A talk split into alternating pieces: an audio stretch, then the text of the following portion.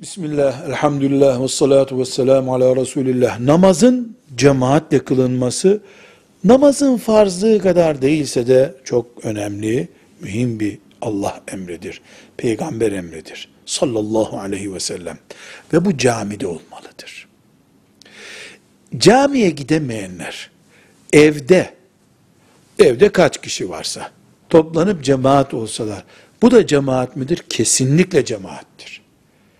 Eşler mesela eşi öne geçiyor, arkasına hanımı geçiyor, küçük çocuklar da yanına geçiyor, namaz kılıyorlar, cemaatle namaz kılıyorlar. Bunun adı da cemaattir. Peki, camideki cemaatle evdeki cemaat, sevap olarak, anlam olarak aynı mıdır? E, caminin görüntüsündeki fark kadar, evdeki namazla camideki namaz arasında da fark olur. Şu kadar ki,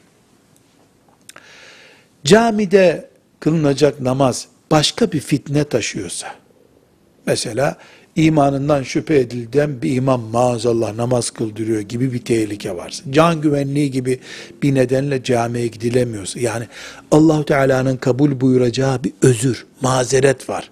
Sağlık mazereti var, işte kanaması var, idrarı durmuyor, camide kirletmeyeyim diye gitmiyor. Meşru, makul bir gerekçeyle camiye gidemeyen, evde cemaatle namaz kılarsa o camideki cemaat gibidir. Ama cami ile evin farkı şüphesiz böyle bir özür olmadığı zamanlarda çok büyük bir farktır. O fark kapatılamaz. Velhamdülillahi Rabbil Alemin.